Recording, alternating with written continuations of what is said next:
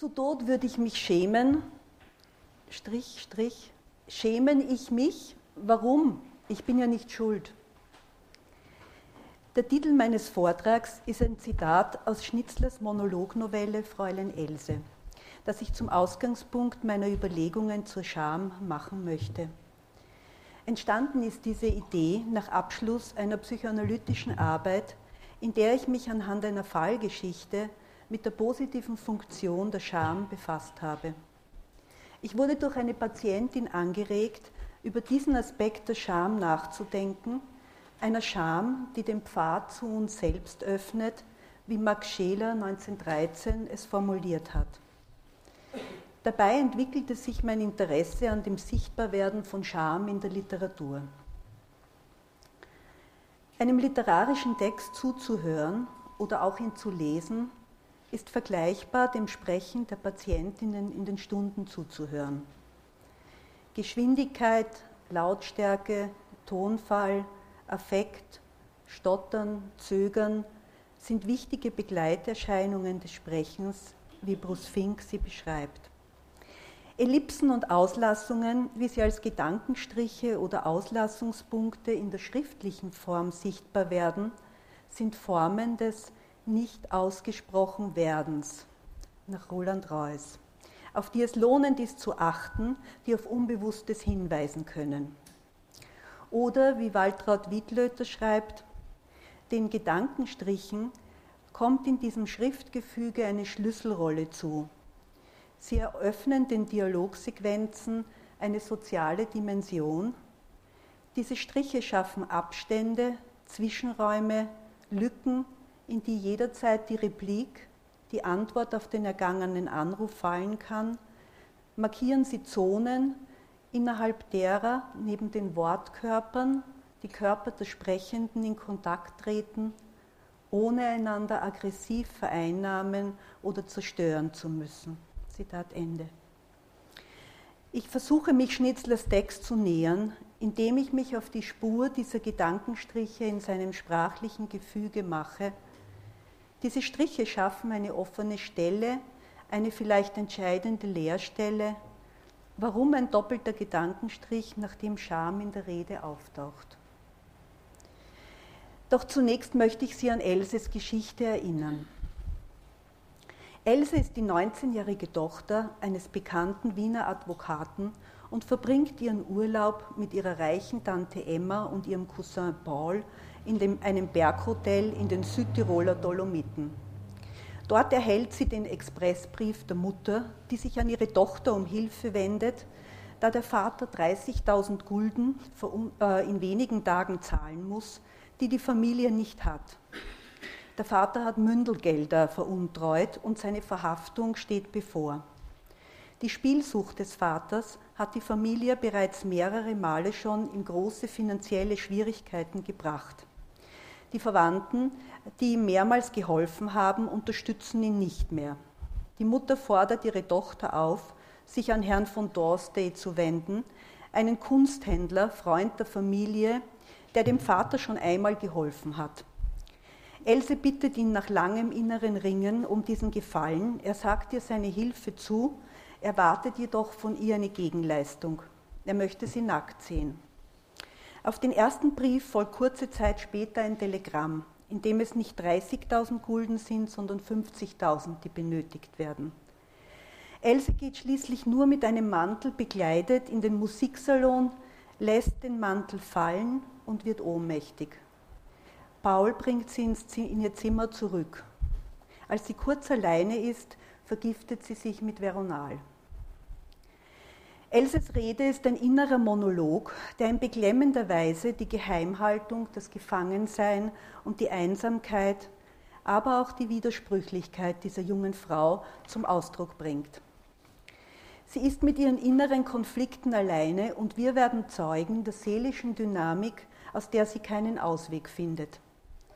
Beschämung, Scham und Schamabwehr wirken in Schnitzlers Else sowohl sprachlich als auch formal als affektiver Rhythmus von Annäherung und Distanzierung an Schamvolles. Scham, die auftaucht, wird hypomanisch, aber auch durch Schamlosigkeit kontraphobisch abgewehrt. Bedeutende Texte der Literatur wie Fräulein Else sind so vielschichtig, dass man sie nicht durch eine Sichtweise fassen kann und vieles ungesagt bleiben muss. Unter dieser Einschränkung möchte ich Sie heute auf ein gedankliches Experiment mitnehmen.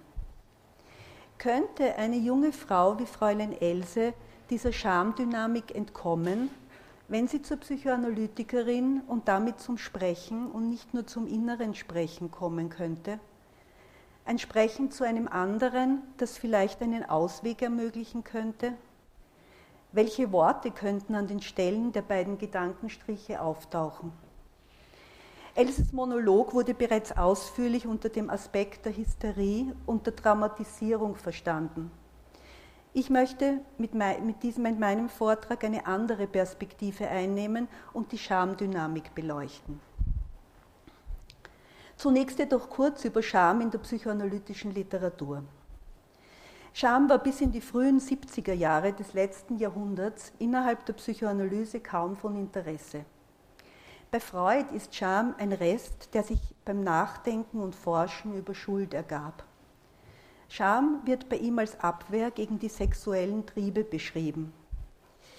Es ist jene Macht, welche der Schaulust entgegensteht und eventuell durch sie aufgehoben wird. Oder wie er weiterschreibt, die den Trieb innerhalb normal geltender Schranken band, äh, in den drei Abhandlungen zur Sexualtheorie 1905. Erste umfassende Arbeiten, die Scham als Konflikt zwischen Ich und Ich-Ideal beschrieben, und eine Differenzierung zwischen Scham und Schuld vornahmen, haben Biers und Singer 1953 verfasst. Wurmser veröffentlichte dann in den 70er Jahren eine Reihe grundlegender Arbeiten.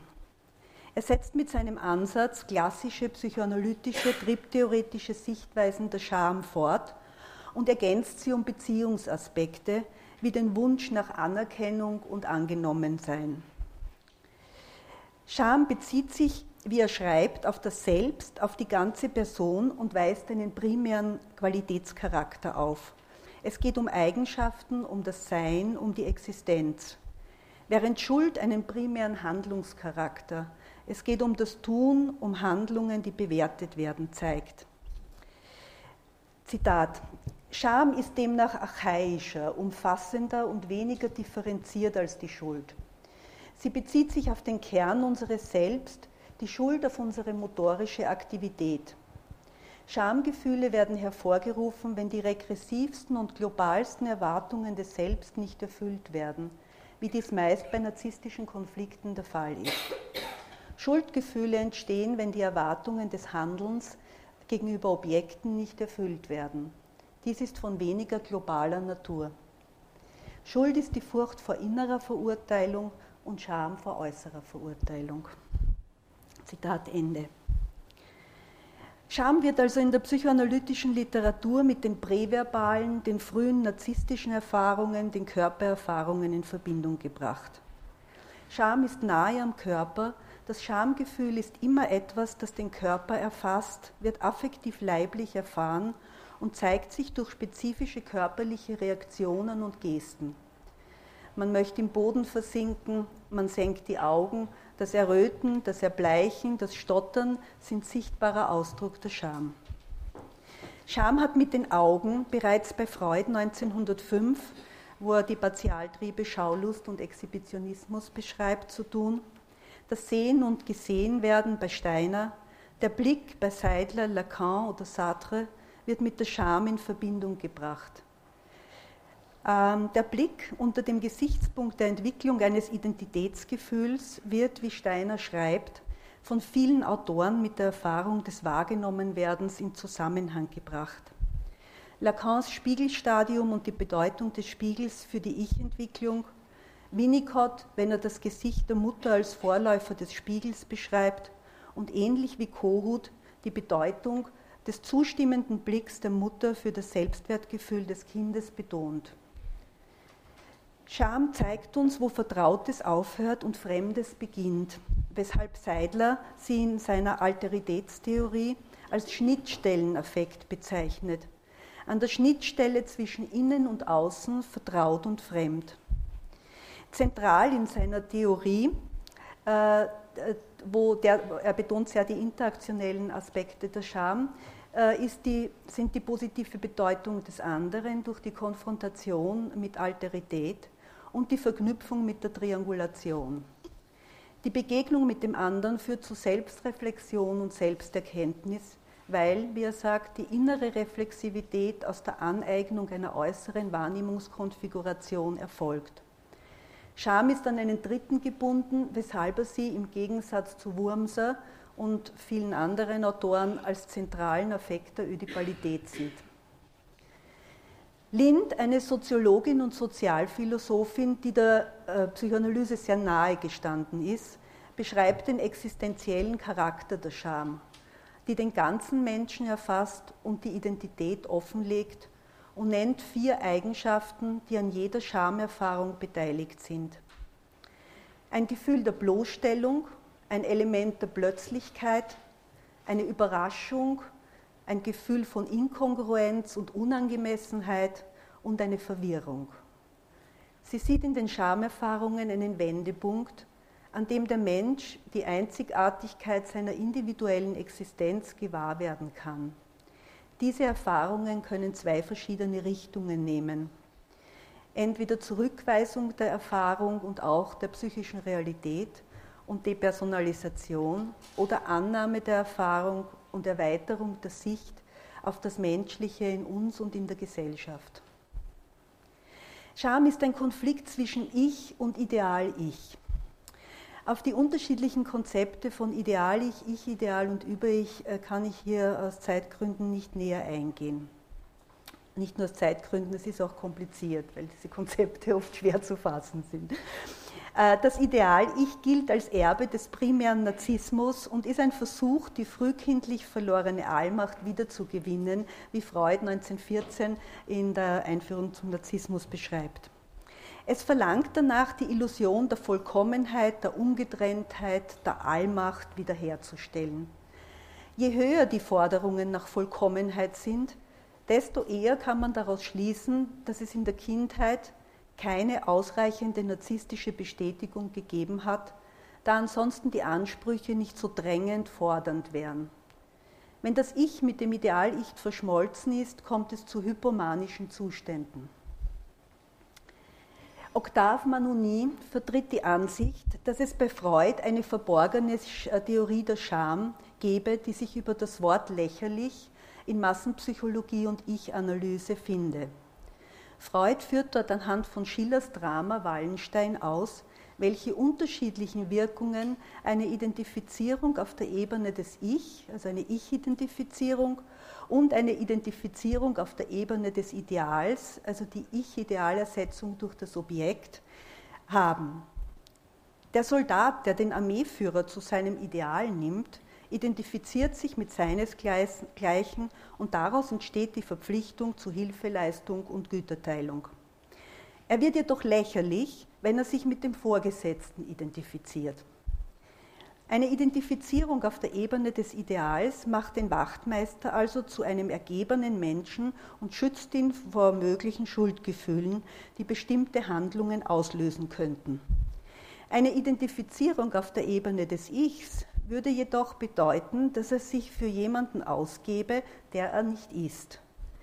Damit macht er sich vor seinen Kollegen lächerlich. Die Lächerlichkeit provoziert, wie man noch nie sagt, einen Riss in der Identifizierung und der Riss löst Scham aus. Scham erleichtert sich durch Reaktionen oder Gesten, die mit Hypomanie zu tun haben. Akzeptiert der Wachtmeister das Urteil der Kameraden und anerkennt damit die Realität, dass er nicht Wallenstein ist, ermöglicht das seine Anpassung an die Gruppe. Scham löst also nicht nur Angst aus, sondern ist auch ein wichtiger Indikator für Anpassung, indem, wie Diderot schreibt, die narzisstische Besetzung einer verinnerlichten Figur, eines idealisierten Objekts oder einer Gruppe unterbrochen wird. Im positiven Fall kann es durch Scham also zu einer Erschütterung des Selbstverständnisses bzw. der imaginären Bilder und Annahmen des Ichs, der narzisstischen Identifizierungen kommen und zu einer realistischeren Wahrnehmung beitragen. Doch nun zurück zu Fräulein Else. Schnitzler setzt an wenigen Stellen einen doppelten, einmal auch einen dreifachen Gedankenstrich. Es sind, wie ich denke, Stellen, wo Scham auftaucht. Ich möchte mich im Folgenden auf eine Textstelle ausführlicher beziehen. Zitiere, und da halte ich den Brief in der Hand. Der Brief ist ja irrsinnig. Ich soll mit Dorste sprechen? Zu Tod würde ich mich schämen. Schämen ich mich? Warum? Ich bin ja nicht schuld. Wenn ich doch mit Tante Emma spreche. Unsinn. An dieser Stelle entsteht nach dem Gedanken der Scham eine längere Pause. Diese Striche können als Ausdruck der Erschütterung durch Scham verstanden werden. Der Brief verlangt, dass Else sprechen soll. Sie soll jedoch nicht ihr eigenes Begehren formulieren, sondern die Forderung der Eltern. Sie schämt sich. Kurz überlegt sie, diesen Auftrag abzuändern und ihre Tante um Hilfe zu bitten. Sie könnte sich an einen anderen wenden und nicht weiterhin in einem sprachlosen Zustand verweilen und so eine Entwicklung zulassen. Doch wie noch öfter im weiteren Verlauf der Handlung gelingt es ihr nicht, sich zu öffnen, einen Dritten einzubeziehen. Die Verstrickung mit der elterlichen Objektbeziehung holt sie rasch wieder ein und isoliert sie von den anderen. Anstatt Scham zuzulassen, was ein Nachdenken möglich machen könnte, kommt es bei Else zur Schamabwehr. Sie stellt sich die Frage nach ihrer Schuld, die sie jedoch auch gleich verneint. Schuld hat der Vater auf sich geladen, nicht Else. Der Vater übernimmt diese Verantwortung jedoch nicht, was dazu führt, dass es auch für Else verwirrend wird, was Scham und was Schuld ist. Die Mutter verlangt von ihr, den Vater zu retten und fördert so das Inzestuöse an dieser Beziehung. Nein, Else ist nicht schuld, dass sie Tochter dieser Familie ist und Eltern hat, die sie für ihre Zwecke verwenden, funktionalisieren, missbrauchen. Aber die Scham darüber, einen mächtigen imaginären Zustand nicht aufzugeben, der sie an einer innerpsychischen Entwicklung hindert, könnte ihr bewusst werden. Sie bleibt an ihr perfektes Spiegelbild gebunden. Guten Abend, schönes, schönstes Fräulein im Spiegel behalten Sie mich in gutem Angedenken, auf Wiedersehen. Oder Leb wohl, mein heißgeliebtes Spiegelbild. Oder fast zum Schluss, wo sich die Geliebte von Paul in ihren Spiegel schaut, mein Spiegel ist es. Ist nicht mein Bild noch drin? Mit der Rolle der besonderen Hochgemut kann sie sich abgrenzen, einzigartig sein, aber auch ihre Angst nicht zu genügen. Ich habe eigentlich zu nichts Talent eine Ich-Ideal-Problematik zum Ausdruck bringen. Größenfantasien. Ja, Papa, ich werde dich retten. Ich darf sagen, wenn jemand einen gewissen Einfluss auf ihn zu nehmen imstande ist, so bin es noch am ehesten ich. Lassen Sie mit dem Vater inzestuös verbunden sein. Sie ist identifiziert mit dem verführerischen, hochstaplerischen Vater. Ein Luder will ich werden, wie es die Welt noch nicht gesehen hat. In der Scham könnte diese Identifizierung platzen. Else steht unter dem inneren Zwang, sich als verführerische Frau zu geben, die darauf achtet, dass keiner oder keine zu nahe kommt und keine Beziehung entsteht. Alles habe ich in meiner Hand. Elses Hin- und Hergerissensein zwischen der Sehnsucht nach einer stabilen Beziehung. Ich werde auf dem Land leben, einen Gutsbesitzer werde ich heiraten und Kinder werde ich haben, auch wieder ein Gutsbesitzer und nach sexueller Freiheit. Ein Luder will ich sein, aber keine Dirne. Erscheint als Wiederholung der verinnerlichten Objektbeziehung. Der begabte, charismatische, ein Genie ist ihr Papa, Vater, war wenig verlässlich und wenig verfügbar, mit Affären und Betrügereien beschäftigt. Die Mutter, die sie nicht schützt, die nichts versteht, wird entwertet, ist ziemlich dumm oder die Mama ist allein, weil sie nicht gescheit genug ist und von niemandem was weiß. Nicht von mir, nicht von Rudi, nicht von Papa. Und stand als wohlwollende weibliche Identifikationsfigur nicht zur Verfügung. Die Eltern übernehmen nicht die Verantwortung für das kriminelle Verhalten des Vaters. Die Mutter schreibt, aber glaub mir, der Papa ist zum geringsten Teil selber schuld daran. Eine Mutter, die komplizenhaft zum Vater hält, sein kriminelles Verhalten unterstützt und keine kritische Stellung dazu bezieht, kann nicht als Dritte genutzt werden, um sich von den unmoralischen Seiten des geliebten Vaters zu distanzieren. Im Text wird sichtbar, dass Risse in Elses großartigen Selbstbild entstanden sind. Den kleinen Riss unterm Knie merkt niemand. Niemand? Wer weiß. Nicht frivol sein, Else. Oder zwei Seiten weiter. Den Riss unter dem Knie wird man nicht sehen. Christian Claue schreibt, Scham entsteht, wenn ich plötzlich merke, wie das, was mich unbewusst an den anderen bindet, in mein Alltagsleben einbricht und sich hinter meinem Rücken durchsetzt. Scham trifft mich, wenn sich in dem, was ich meine, ich selbst zu sein, ein Riss auftut. Wenn ich zum Beispiel durch eine Fehlleistung meinerseits oder durch den Blick des anderen etwas entdecke, was nicht in mein Selbstbild passt und mich doch unausweichlich bestimmt. Scham zeugt von einer Spaltung in uns. Im Blick des anderen begegnet uns unsere eigene Wahrheit. Wir sind anders als unser Idealbild. Else nimmt den Auftrag der Mutter an und verwendet im Gespräch mit Dorste sogar deren Worte. Eigentlich eine lächerliche Summe, eine Bagatelle. Es gelingt ihr, auf den Vater wütend zu werden und sich zu distanzieren, sich von Dorste abzuwenden. Aber ein doppelter Strich holt sie ein. Und so wäre eigentlich kein Grund, sagt Dorste, vorhanden, meine Hilfe diesmal zu verweigern und gab ein junges Mädchen wie Sie, Else, wenn Sie selbst als Fürbitterin vor mich hintreten. Worauf will er hinaus? Seine Stimme klingt nicht mehr oder anders. Wie sieht er mich denn an? Er soll Acht geben. Und kurz danach nochmals, ja, Else, man ist eben nur ein Mann und es ist nicht meine Schuld, dass Sie so schön sind, Else. Was will er? Was will er? Sein Begehren trifft sie. Dorste will sie nackt sehen und verlangt damit, dass sie eine Grenze überschreitet und sich seinem inzestuösen Blick hingibt. Sein Blick macht sie zur Dirne. Das spielerische, verführerische des Luders zerbricht. Luder ist übrigens nach Wörterbuch eine Lockspeise, die Jäger verwenden, um ihre Beute anzulocken, beziehungsweise im Mittelalter wurde es verwendet für alles, was verführt und in die Hölle lockt. Sie hat nicht mehr alles in ihrer Hand. Else kommt mit ihrer Abhängigkeit und Schutzlosigkeit in Berührung. Sein Blick band sie, lähmt sie.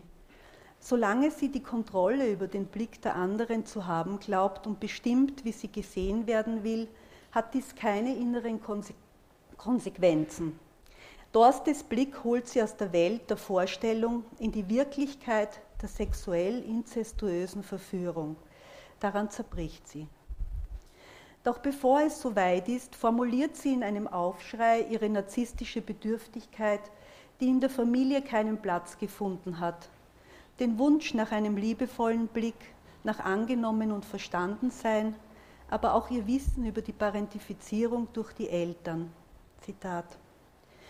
Ihr wart es, könnte ich sagen. Ihr habt mich dazu gemacht. Ihr seid schuld, dass ich so geworden bin. Nicht nur Papa und Mama. Auch der Rudi ist schuld und der Fred und alle, alle, weil sich niemand um einen kümmert. Ein bisschen Zärtlichkeit, wenn man hübsch aussieht und ein bisschen Besorgtheit, wenn man Fieber hat. Und im Sommer geht man aufs Land und zum Geburtstag kriegt man Geschenke und bei Tisch reden sie über allerlei. Aber was in mir vorgeht und was in mir wühlt und Angst hat, habt ihr euch darum je gekümmert? Manchmal im Blick von Papa war eine Ahnung davon, aber ganz flüchtig. Und dann war gleich wieder der Beruf da und die Sorgen und das Börsespiel und wahrscheinlich irgendein Frauenzimmer, ganz im Geheimen. Nicht sehr feines unter uns. Und ich war wieder allein. Nun, was tätst du, Papa? Was tätst du heute, wenn ich nicht da wäre? Zitat Ende. Sie versucht sich zu wehren, nicht zum sexuellen Objekt Dorstes zu werden, möchte ihm die Freude verderben. Sie versucht die Szene, der sie sich nicht entziehen kann, wenigstens zu ihrer eigenen Inszenierung zu machen. Es wird zwar ihr Auftritt, sie bestimmt Zeit und Ort, aber Else überfordert die Flucht in die Schamlosigkeit und sie wird vor den Augen aller zum gefallenen Mädchen. Er bohrt seine Augen in meine Stirn, seine Augen glühen, seine Augen drohen. Sie fühlt sich verbrannt, vernichtet. Das Veronal macht ihre Sprachlosigkeit dann endgültig, verdoppelt sie. Danach wird, sie in berührender Weise, wird ihr in berührender Weise bewusst, dass sie reden muss, damit nicht alles umsonst gewesen ist. Sie möchte tanzen, reisen und auch einmal heiraten, aber es ist zu spät und sie fliegt mit dem Vater zusammen davon. Gib mir die Hand, Papa, wir fliegen zusammen. Ich komme nun zum Ende meines Vortrags und möchte einige, Gedanken kurz zusammenfassen. Die Beschäftigung mit dem Affekt Scham bringt uns in Berührung mit einem intensiven Spiel gegensätzlicher Kräfte. Über etwas zu sprechen, das mit Verhüllen und Verstecken zu tun hat, Scham leitet sich vom indogermanischen Skam, das sich zudecken, das sich zudecken heißt, ab, erzeugt eine Spannung von Sichtbarwerden und Geheimhaltung. Scham lässt jedoch neben ihrer Abwehrfunktion auch, wie Diceron schreibt, ein Moment der Verwirrung erkennen, das von sich aus schon auf die Notwendigkeit einer Neuorientierung nach innen wie nach außen verweist.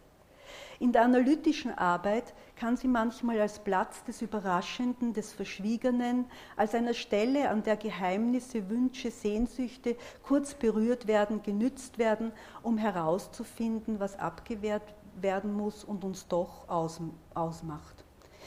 Akute Scham wirkt psychisch desintegrierend, unterbricht Denken und Sprache, reißt uns aus der Zeit. Die Scham bewirkt einen Riss in unserem Selbstverständnis. Teile von uns, die unverbunden nebeneinander bestehen, können dann bewusst werden, wie Chloe sagt. Dieses Geschehen verweist auf einen anderen Schauplatz, äh, wie Freud die Szenarien des Unbewussten nennt, und ermöglicht es, die imaginären Bilder des Ichs die narzisstischen Identifizierungen wie eine Seifenblase zum Platzen zu bringen. Die Plötzlichkeit, das dynamische Überraschungsmoment äh, nach Lind, das die Scham den Witz nahe bringt, wie Seidler in einer, finde ich, sehr originellen Nebenbemerkung äh, anmerkt, die er nicht weiter ausführt, aber ich finde, es ist sehr lohnend, darüber nachzudenken macht es möglich, dass Neues, Fremdes in unser Bewusstsein kommt und einer Bearbeitung zugänglich wird. Was könnte einer jungen Frau wie Else durch Scham bewusst werden? Vielleicht wäre es in der Analyse möglich, mit ihr gemeinsam zu verstehen, dass in der Scham sich die libidinöse Verstrickung mit der elterlichen Objektbeziehung beginnt zu lösen. In der Scham kann es zu einem Wechsel der Identifizierungen, wie Manoni es beschreibt, kommen. Solange die Identifizierung mit der verständnislosen Mutter und dem großartigen, aber auch betrügerischen Vater wirksam ist, empfindet sie keine Scham. Scham unterbricht die Identifizierung mit den narzisstischen Objekten und die seelische Bedürftigkeit wird deutlich. Vielleicht wäre es nun möglich, darüber nachzudenken, welche Art von Beziehung diese junge Frau braucht. Im Zustand der Ich-Identifizierung ist sie die nicht einfühlsame Mutter, die verlangt, nach außen hin perfekt zu sein, so zu tun, als ob, beziehungsweise der Vater, der verführt und schädigt. Im Zustand der Scham verändert sich das. Die Identifizierung platzt und sie überlegt, dass sie jemand braucht, der versteht. Scham könnte die infantilen Wünsche und die geringe Fähigkeit, die unbewussten Konflikte zu lösen, beleuchten. Das Zulassen, die Auseinandersetzung mit Scham an den Stellen der doppelten Gedankenstriche könnte vielleicht einen Ausweg aus der Hysterie weisen. Vielleicht wäre es einer jungen Frau wie Else gelungen, wenn sie zur Psychoanalytikerin gekommen wäre und somit einen Ort aufgesucht hätte, an dem sie sprechen kann und gehört wird, die Gedankenstriche durch Worte zu ersetzen und so nicht mehr Opfer, sondern Subjekt ihrer Geschichte zu werden. Danke.